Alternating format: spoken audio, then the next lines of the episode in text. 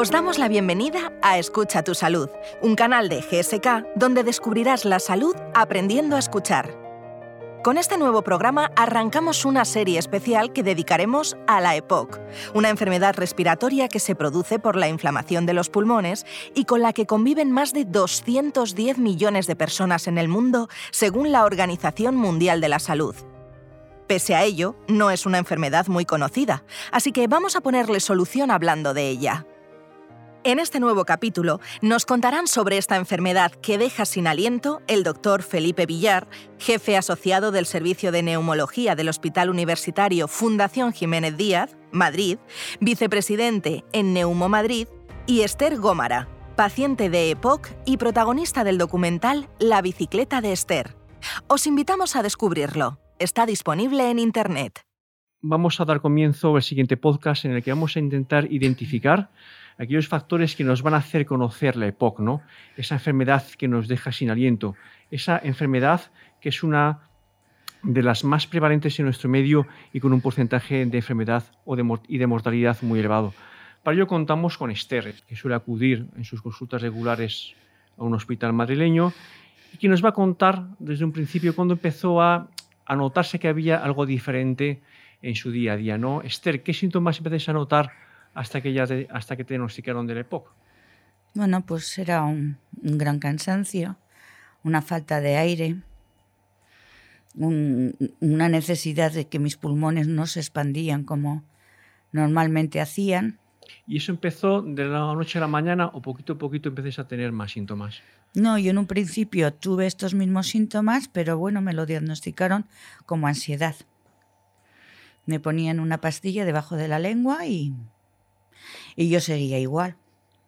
Que existiera la EPOC, pues sí, yo lo conocía, pero como a mí el médico no me había hablado nada de EPOC ni, ni me había dicho nadie nada, pues yo seguía así. En el, en el 15, en el 2015 fue cuando yo realmente en un viaje pues me sentí peor que nunca. Ya llevaba cuatro años sin fumar y cuando vine a Madrid pues fue cuando me lo diagnosticaron, me hicieron una espirometría. Esa ansiedad eh, que dices que te diagnosticaron, ¿cómo la definirías? ¿Sensación de falta de aire, ahogo? Sí, mm, falta de aire, ahogo, que es yo no sé, por ejemplo, los espacios cerrados no los aguantaba, ducharme y correr la mampara era imposible. ¿Y esa, esa sensación de ansiedad mm. era con determinadas actividades físicas o en situaciones de estrés? Hombre, las estaciones de estrés también, pero eh, ya últimamente era pues cuando, yo qué sé, jugaba pala incluso con, con los niños en la playa, pues ya me noté yo que algo no estaba como antes. ¿Notabas, por ejemplo, que tenías más catarros? No, yo no he tenido nunca catarros, ni he tosido, ni, tengo, ni he tenido flemas. ¿Has sido fumadora? Sí. ¿Cuánto? Uf, la tabacalera. Me he fumado la tabacalera. Muy bien. ¿Hasta que ya te hicieron una espirometría? Yo ya llevaba, cuando la espirometría, yo ya llevaba cuatro años sin fumar. Pero en la espirometría fue cuando me dijeron, pues, señora, tiene un EPOC. No me diagnosticaron la, el enfisema, ¿eh? El enfisema fue en el hospital.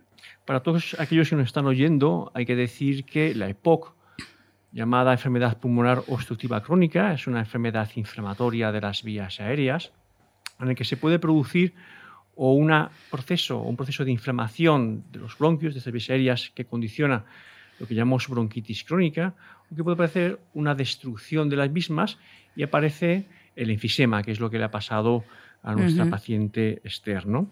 Es una enfermedad que viene dada fundamentalmente por el tabaquismo, porque a veces empieza a haber otros factores que la producen o que la desencadenan, y que eh, es muy corriente que empiece con síntomas, lo que llamamos disnea, esa sensación de falta de aire, que poco a poco el paciente como usted va identificando que cada vez pueda hacer menos actividades de las que hacía habitualmente, y que incluso en situaciones con menor esfuerzo empieza a notar esa fatiga. Y que a veces es muy común que se pueda confundir con enfermedades como las cardíacas o como un trastorno de ansiedad, como ha sido su caso. ¿no? Hay otros síntomas como la tos y la expectoración que no sé si alguna vez has tenido en tu día a día, ¿no? He tenido expectoración después. Después, ¿no? Y que es muy típica también en el paciente fumador, cuando se levanta por las mañanas, el hecho de que tenga esa tos o esa flema que muchas veces se asocia al tabaquismo y que no piensa que pueda haber una enfermedad debajo, ¿no? Es una enfermedad, digamos, traicionera en eso, es decir, que hay síntomas que compartimos con otras enfermedades y que hacen que no haya un diagnóstico adecuado, ¿no? Cuando le hicieron el, diagnóstico, hubo un tratamiento, empezaste a notarte mejor. ¿Cómo fue eso? Sí, sí, el verano del 14 yo estuve nadando, andando en bicicleta, em, caminando, hicimos un viaje con Portugal, yo no tenía oxígeno, hacía una vida normal. La caída fue en enero del 15. ¿En, qué situaciones diarias notas que empiezas a notar que ya no podías hacer determinadas actividades? Ah, bueno, en todo, en el quehacer de, de levantarme, hacer una cama o subirme a una escalera para mirar lo que tengo arriba de un armario, eh, en el carrito de la compra, en todo, o sea, estaba totalmente invalidada para mi vida activa, la vida que yo tenía. ¿Eso te podía generar mayor ansiedad o mayor sensación de que... Hombre, como ya fui al médico, me diagnosticaron eso y le encontré un porqué. Entonces había que ponerle solución.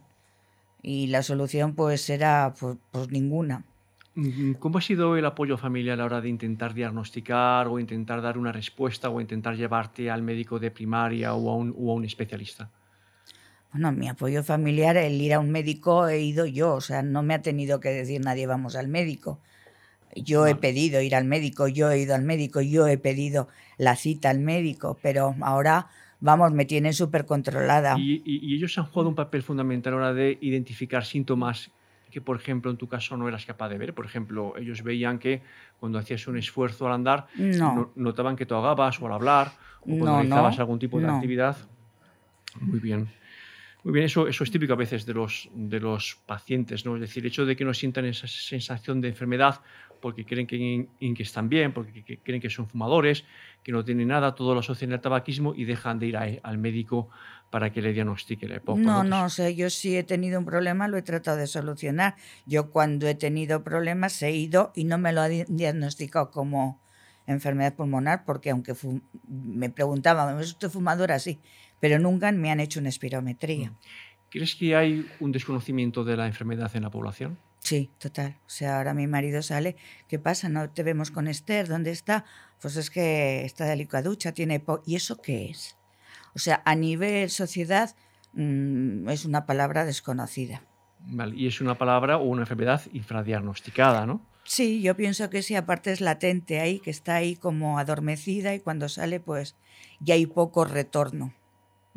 Exacto, además es una enfermedad que es importante no solo identificar los síntomas, también hay que identificar aquellos factores que la provocan, fundamentalmente el tabaquismo, y por último hacer un, correcto diagnóstico como una espirometría. Además, Esther ha participado en campañas de la, o de diagnóstico de la EPOC y es importante que Esther nos diga el hecho de que cualquier paciente que empiece ya con síntomas de disnea, dificultad para respirar, tos o flemas, que sea fumador, debe de acudir a su médico de primaria a hacer una espirometría, ¿no? Sí, claro, natural. O sea, lo que pasa es que cuando llegas al médico, si él no te la hace y no radica en él, em, e incitar a hacer la espirometría, pues el paciente muchas veces, por respeto, por qué me dirá, mm, porque muchos sabéis que, mm, entre comillas, me digo, no es usted el caso, pero en otros días, bueno, señora, yo soy el médico, usted que me dice a mí de hacerle a usted una espirometría.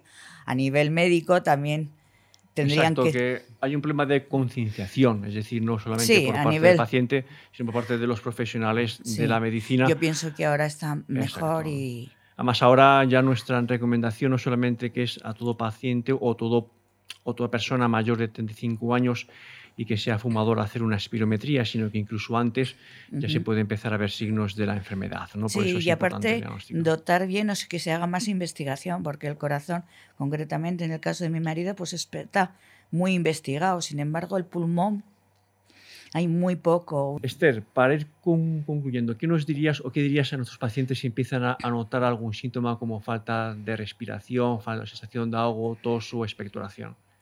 Pues que vayan al médico, que se dejen aconsejar y que exijan una espirometría, que pienso que todo en la vida, dicho con educación y buenas formas, se puede decir y que no teman como quizá otras personas temen a que el médico les conteste de mala manera o les diga que, que no se la hacen, que vayan a otros. Y es que... Exacto, sobre todo es una enfermedad que te deja sin aliento y cuanto más pronto tengamos un diagnóstico, eh, va a ser mucho mejor para llevar a cabo un buen tratamiento. Sí, ahora con la COVID, por ejemplo, todos los síntomas que se han derivado de la COVID, decía yo, pero si es que es lo mismo que me pasaba a mí, ese cansancio, esa, es exactamente igual. Exacto, como he dicho al principio, es tan importante hacer un corto diagnóstico como hacer un diagnóstico diferencial para eh, saber bien que el paciente estamos ante un EPOC y no ante otra patología. ¿no? Muy bien, Esther, ¿algo más para concluir?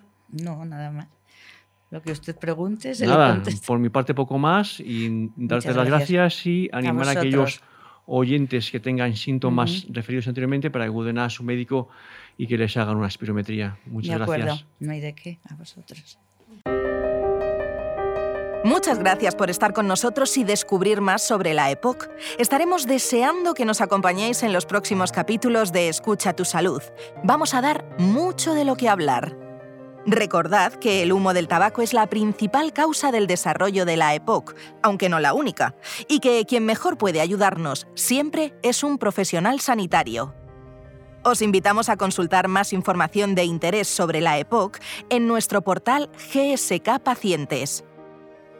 Es el momento de cuidar tu salud respiratoria dando aire a la EPOC, luchando por un pulmón sano para un futuro sano.